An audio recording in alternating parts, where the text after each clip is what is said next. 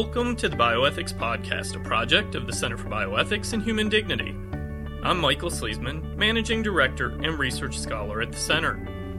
In this edition of the Bioethics Podcast, CBHD Senior Research Fellow on Neuroethics, William P. Cheshire, Jr., MD, offers the next installment in his Grey Matters series with an essay entitled Turning a Blind Eye, an Ethical Assessment.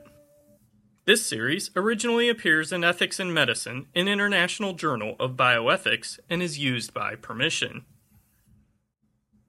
Grey Matters, Turning a Blind Eye, an Ethical Assessment, by William P. Cheshire, Jr., M.D. If you say, but we knew nothing about this, does not he who weighs the heart perceive it? Proverbs 24:12. The phrase to turn a blind eye means to deliberately refuse to acknowledge something that one knows to be true. Etymologists credit its origin to Vice Admiral Horatio Lord Nelson, who at the naval battle of Copenhagen in 1801 willfully disobeyed a signal to withdraw because he was confident of success. Having a more accurate view of the battle, Nelson acknowledged the signal, but ordered it not to be repeated to his fleet. Turning to his flag captain, he was reported to have said, quote, "You know, Foley, I have only one eye, and I have a right to be blind sometimes," end quote. Putting the telescope to his blind eye, he remarked, quote, "I really do not see the signal," end quote. Nelson's triumph at Copenhagen was a key victory for the British Royal Navy in the Napoleonic Wars. Decisive action sometimes requires disregarding conflicting signals. In hazy situations, such signals may indicate incorrect, incomplete, or misinterpreted facts. In other situations, the signals are correct, but weightier matters may be at stake. Some signals assist while others impede progress. To neglect all signals is reckless, but to take notice of them all is to be encumbered in minutiae, if not stalled in doubt. Wise leadership involves discernment of which signals one ought to heed and how and when to respond in order to decide on the right action. That discernment entails the ethical task of assigning priority to various signals and rightly ordering the principles that guide responsive action. When ethical principles are improperly ordered, turning a blind eye to inconvenient truths can lead to serious error. Some signals we ignore at great peril. A paramount signal in medicine is the Hippocratic maxim, first do no harm. The Hippocratic mandate to place the needs of patients above competing interests has guided the practice of Western medicine for centuries. Physicians who follow the Hippocratic oath abide by the standard that whatever houses I may visit, I will come for the benefit of the sick. The oath, writes Alan Verhey, quote, treats medicine as a form of human activity with goods internal to it and standards of excellence implicit in it, not simply as an assortment of skills which can be made to serve extrinsic goods with merely technological excellence, end quote. Much of the history of medical ethics concerns efforts to avoid turning a blind eye to human suffering while intentionally turning a blind eye to external influences that compete or interfere with the care of patients. The practice of medicine in general adheres to the highest ethical standards, but exceptions do occur. Sadly, highly educated and scientifically trained professionals are not immune to the tendency to turn a blind eye in the wrong direction. Especially grotesque is the example of Nazi physicians who violated the Hippocratic oath they had sworn. One need not look just to the brutality of the concentration camps to recognize that a dense moral fog had descended on medicine under the Third Reich in mid-20th century Germany. The break with Hippocratism began insidiously. The 1920 book Release and Destruction of Lives Not Worth Living by Alfred Hoch and Karl Binding signaled a sea of change in German culture and introduced the idea that there is human life unworthy of life. The break widened when doctrines of racial hygiene and utilitarian justifications for ending the lives of those perceived as having no right to live. About that break, Nigel Cameron writes, quote, "The signal point of departure from the humane tradition of Western medicine lies in the euthanasia program, which Pre-war Germany busied itself exterminating its own citizens and beginning with mentally defective children." End quote. In 1939, Adolf Hitler issued an order requiring physicians to report any child in their care up to the age of 3 with certain physical deformities or mental defects. A selection committee reviewed the questionnaires submitted by physicians and, without examining the children in person or consulting families or guardians, from a distance determined which children would be transported to extermination facilities, some of which were within prominent hospitals. The methods of killing included slow poisoning by pills with the intent of mimicking death due to natural causes, lethal injections, and gassing with cyanide or chemical warfare agents. More than 5,000 children were killed in this first phase of the German euthanasia program. Shortly thereafter, Hitler extended the program to adults and issued an order authorizing certain physicians, quote, "to grant a mercy death to patients judged incurably sick," end quote, in order to rid society of its weak, handicapped, costly, and inferior members. Codenamed Aktion T4, the German adult euthanasia program perfected the method of killing by gas chambers disguised as showers and set the stage for the systematic murder of Jews, homosexuals, communists, gypsies, Slavs, and political prisoners in the death camps. Young, inexperienced physicians were promoted to manage the efficient facilities. From 1939 to 1941, more than 70,000 patients from more than 100 German hospitals were killed. Business director Hans Heffelmann later testified that, quote, "no doctor was ever ordered to participate in the euthanasia program. They came of their own volition," end quote. Such large-scale operations are not easily kept quiet. Suspicions grew and rumors spread, but many turned a blind eye. Richard L. Rubinstein writes, quote, "Once German physicians realized that they had an almost limitless supply of human beings at their disposal for experiments, some very respectable professors at medical schools and research institutes seized the unique opportunity," end quote. One such professor was Julius Hallervorden, a neurologist who trained in Konigsberg and Berlin. Hallervorden was a prolific author of scientific publications and rose to the position of chair of neuropathology at the Kaiser Wilhelm Institute in Berlin-Buch. The degenerative brain disorder Hallervorden-Spatz disease still bears his name. Hallervorden was also the pathologist at the Brandenburg-Gordon State Hospital, which was one of the 6 centers of the killing process. Although Hallervorden did not directly participate in the killing of patients, he took advantage of the opportunity for scientific research available to him due to his proximity to the euthanasia program. During the summer of 1942, he wrote that he was able to dissect 500 brains from feeble-minded individuals.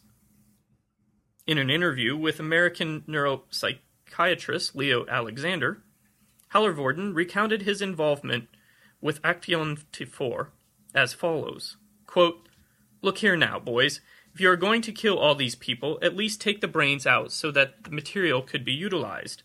They asked me, 'How many can you examine?' And so I told them, 'An unlimited number. The more, the better.' I gave them fixatives, jars and boxes, and instructions for removing and fixing the brains, and then they came bringing them like the delivery van from the furniture company. There was wonderful material among these brains, beautiful mental defectives, malformations, and early infantile disease. I accepted these brains, of course.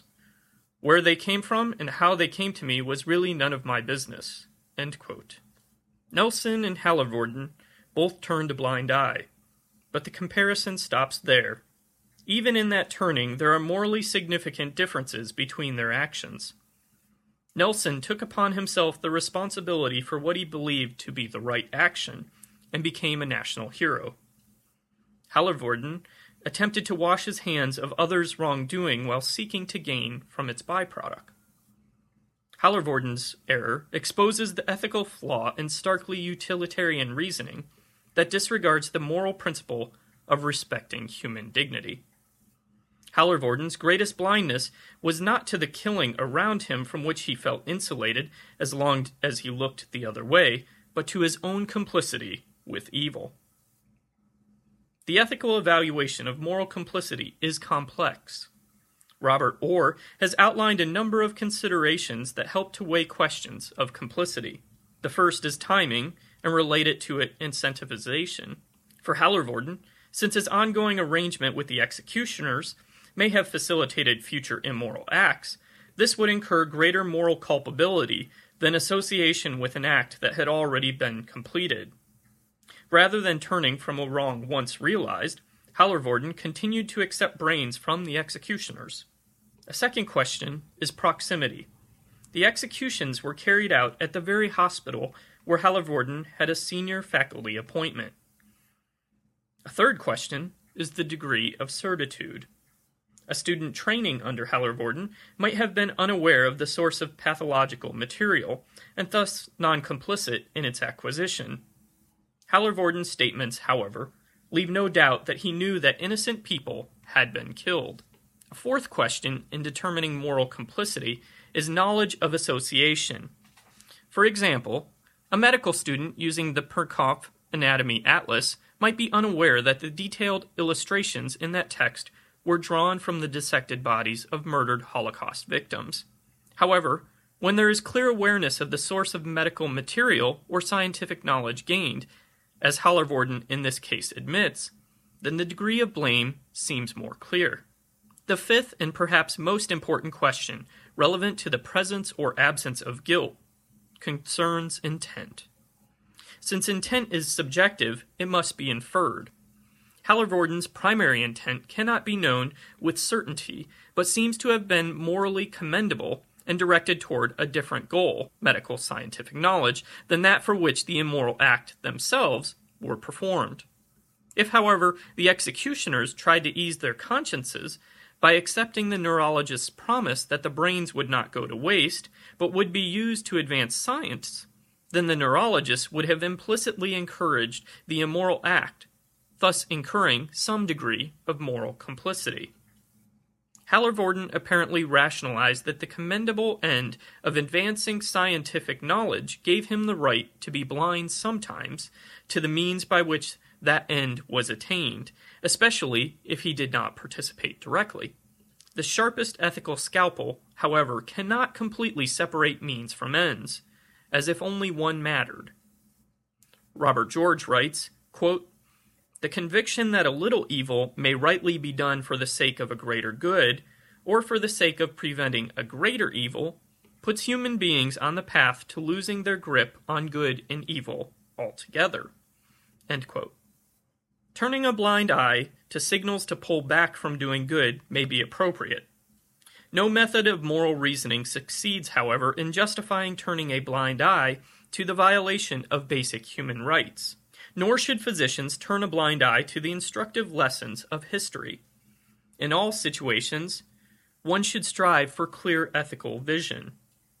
This essay concludes by returning to the open seas to illustrate how decisions and acts affect other people in unexpected ways. 4 years after Lord Nelson turned his blind eye in Copenhagen, he led the British Royal Navy in its most decisive victory against the French and Spanish Navy at the Battle of Trafalgar. Shortly before that battle, one morning off the coast of Cadiz, one of Lord Nelson's scouts was keeping watch in an outlying frigate when he saw dimly through the lifting fog a galley of Barbary corsairs, fleeing at the sight of the well-armed British frigate and leaving behind an American vessel they had captured. The British officer fired a few choice shots at the Barbary galley, but in a moment it had disappeared and was seen no more. The British then boarded the American vessel, which was a brigantine with a cargo of lumber that had sailed from Edenton, North Carolina, and was bound for Marseilles. The British freed the American captives bound up below deck who, at the hands of the pirates, had been destined to be killed or sold into slavery in North Africa. Among them was a young, as yet unmarried man responsible for the sale of the cargo. His name was John Cheshire, the third great-grandfather of this writer. That was Turning a Blind Eye, an Ethical Assessment by William P. Cheshire, Jr., M.D. Dr. Cheshire is Senior Research Fellow on Neuroethics for the Center for Bioethics and Human Dignity and Professor of Neurology at the Mayo Clinic in Jacksonville, Florida. The views expressed herein are Dr. Cheshire's own and do not necessarily reflect the position of Mayo Clinic or Mayo Foundation USA. This article originally appeared in Ethics in Medicine, an International Journal of Bioethics, Volume 27, Issue 1, Spring 2011, and is used with permission. A print version of this article, with references, is available on our website at www.cbhd.org. The Bioethics Podcast is a project of the Center for Bioethics and Human Dignity. Copyright 2012, all rights reserved.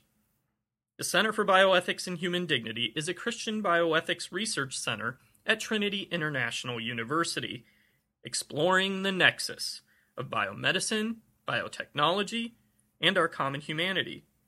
Our website, cbhd.org, has a wealth of materials on a wide range of bioethical issues.